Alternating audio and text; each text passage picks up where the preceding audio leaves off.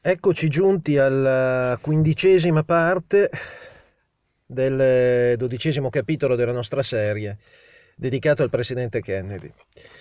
Abbiamo dunque tracciato un po' tutti i punti di criticità della presidenza Kennedy. Abbiamo detto eh, della impronta marcatamente progressista che egli aveva dato alla presidenza degli Stati Uniti, della sua idea di una presidenza forte a difesa dei grandi principi democratici americani, una presidenza riformatrice e riformista, una presidenza indipendente da quelli che oggi definiremmo i poteri forti,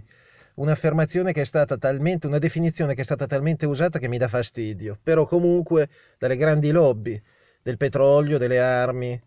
eh, così, di quelli che definirei i guerrieri americani del Partito Repubblicano, del mondo degli affari. Ecco. Una presidenza quindi a favore dell'interesse collettivo, che fosse stata in Europa si sarebbe collocata naturalmente nella socialdemocrazia. Abbiamo visto che, ten- che, che Kennedy tentò di mettere la grande macchina militare industriale del Pentagono sotto il suo controllo, cioè sotto il controllo civile, cioè sotto il controllo del rappresentante del popolo, che è il presidente, attraverso eh, una persona quasi geniale, eh, che era Robert McNamara, un coetaneo di Kennedy, ex manager eh, della Ford Company, eh, che tentò appunto di fare le pulci al Pentagono, di, di, di, di smontare, di porre sotto controllo tutto quel sistema clientelare che faceva guadagnare miliardi di dollari e fa ancora oggi guadagnare miliardi di dollari perché nulla è cambiato a, a tutti i membri dell'apparato militare industriale, generali, ammiragli, petrolieri, industriali, produttori di armi, collegati ovviamente, come ben sappiamo, alle mafie e ai mercenari che operano in tutto il mondo. Tentò quindi di porre sotto controllo quelle spese, perché risparmiando sugli sprechi della difesa, che ricopre l'80-85%, all'epoca del 77%, ma oggi ancora di più, eh, delle spese federali americane, ecco, ridotte quelle spese, per la difesa si sarebbero potute usare, si potrebbero ancora usare quei soldi per migliorare la vita delle persone, soprattutto di quelli più bisognosi. E questo oggi anche in Europa e in Italia, perché anche in Europa e in Italia la logica è, se volete andare ovviamente a informarvi, che la maggior parte delle spese vengono fatte per la difesa. Un grande coacervo di interessi. Quindi tentò di mettere sotto controllo questo mise suo fratello al Ministero della Giustizia e il Ministero della Giustizia per la prima volta eh, si trovò a gestire finalmente, eh, a mettere, diciamo, J. Edgar Hoover, eh, il, il, come dire, il padrone incontrastato e fascista di idee fasciste, omosessuale non dichiarato, odiatore di omosessuali, di neri e, e, e, di tutti quelli che potevano essere di sinistra perché pericolosi comunisti, quello che negava che ci fosse un problema di mafia e di estrema destra in America. Kennedy lo mise sotto il controllo di suo fratello Bobby il più efficiente ministro della giustizia che ci sia mai stato in America, che pose il Ministero della Giustizia a difesa dei diritti delle minoranze, dei neri, della legge per i diritti civili, che fu varata da Lyndon Johnson, ma che la scippò ai Kennedy, perché furono i Kennedy i, i responsabili di quella legge. E la lotta alle mafie e, come abbiamo detto, eh, le grandi, come dire, battaglie antitrust quindi abbiamo detto McNamara al Pentagono, Robert Kennedy alla giustizia. E poi chiaramente abbiamo detto qual era la visione economica di Kennedy, insomma un piano keynesiano, non aveva assoluta fiducia nel mondo degli affari, anzi per niente, non credeva che la libera impresa avrebbe risolto tutte le panacee di tutti i mali dell'America e del mondo, credeva, non credeva che la forte mano dello Stato potesse risolvere tutto, ma credeva che fosse una sinergia fra i diversi aspetti, privato e pubblico, per il bene comune. Certo, credeva del bene comune, non era convinto che bisognasse eh, mettere diciamo, gli interessi personali o di un gruppo al di sopra di tutto il resto, facendoli diventare gli interessi dell'America, quello che facevano alcuni grandi petrolieri come le famiglie Bush e gli Hunt a Dallas. Poi, eh, ovviamente, in politica estera tentò in tutti i modi le vie della pace, tentò di scongelare la guerra fredda, mise addirittura un telefono rosso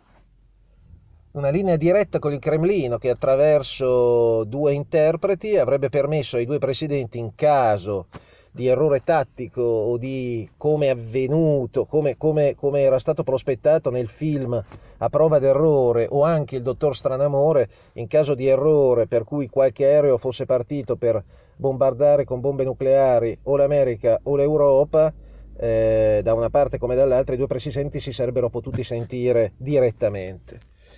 Questo veniva considerato, questa, questa linea diretta veniva considerata dai conservatori americani e non solo un tradimento di Kennedy a favore di, dell'Unione Sovietica. Abbiamo detto che in Italia appoggiava un governo riformista e riformatore, il primo, l'unico e l'ultimo, quello formato da Moro e da Nenni, che avrebbe tentato delle riforme strutturali per fare dell'Italia un paese finalmente moderno ed equo, abbiamo detto che si stava rifiutando di proseguire più a fondo nel conflitto vietnamita quando si era reso conto che in fondo gli americani non facevano altro che appoggiare governi fascisti, spingendo la popolazione povera nelle mani dei comunisti. E, ehm, tutto questo ovviamente potete, potrete immaginare che ha portato quella presidenza, la presidenza Kennedy, in rotta di collisione con tutto il mondo, tra virgolette, tra virgolette repubblicano e conservatore e ultraconservatore, eh, che c'era anche tra de- una parte di democratici negli Stati Uniti. Sicuramente, ecco, avrete sentito parlare ovviamente di, di, di, di altre cose,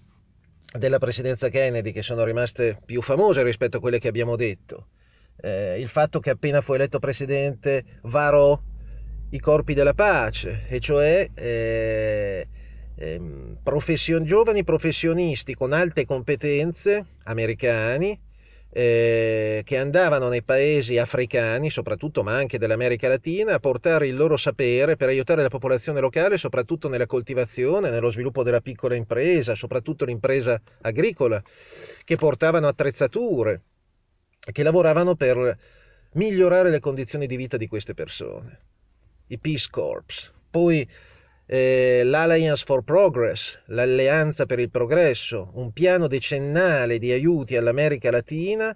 da parte degli Stati Uniti contro le grandi oligarchie locali, perché Kennedy riteneva anche qui che se il governo americano avesse continuato a stare dalla parte dei governi fascisti o delle oligarchie locali che appoggiavano petrolieri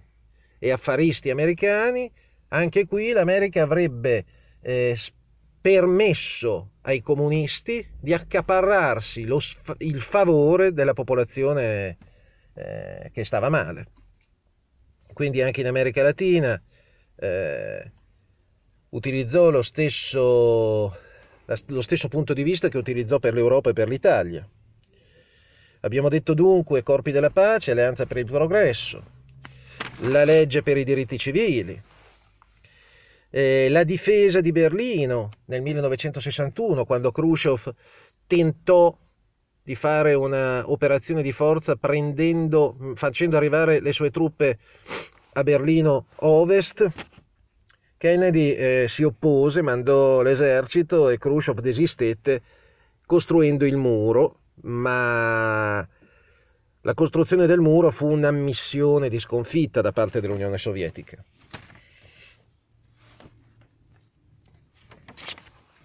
E poi, e poi, i due momenti topici della presidenza Kennedy, eh, che vengono ricordati in molti libri in maniera anche un po' eh, non molto approfondita, è eh, l'episodio della Baia dei Porci, che coinvolse la presidenza Kennedy non appena insediata nel 61 in gennaio e nel 1962 in ottobre la crisi dei missili cubani. C'è da dire che nella crisi dei missili eh, Kennedy ha il grande merito e in parte anche Khrushchev, ma soprattutto Kennedy e il suo staff di aver evitato una guerra nucleare. Se noi oggi siamo qui ad ascoltare questo, post, questo podcast, cioè se io sono qui a fare il podcast e voi siete lì ad ascoltarlo, è che siamo ancora tutti qui, siamo vivi, il mondo non è saltato in aria in quella fine del 62, nonostante lo volessero quelli dell'apparato militare industriale. Racconteremo quindi come ultimo scorcio della presidenza Kennedy ehm, appunto l'episodio della Baia dei Porci e la crisi dei missili di Cuba.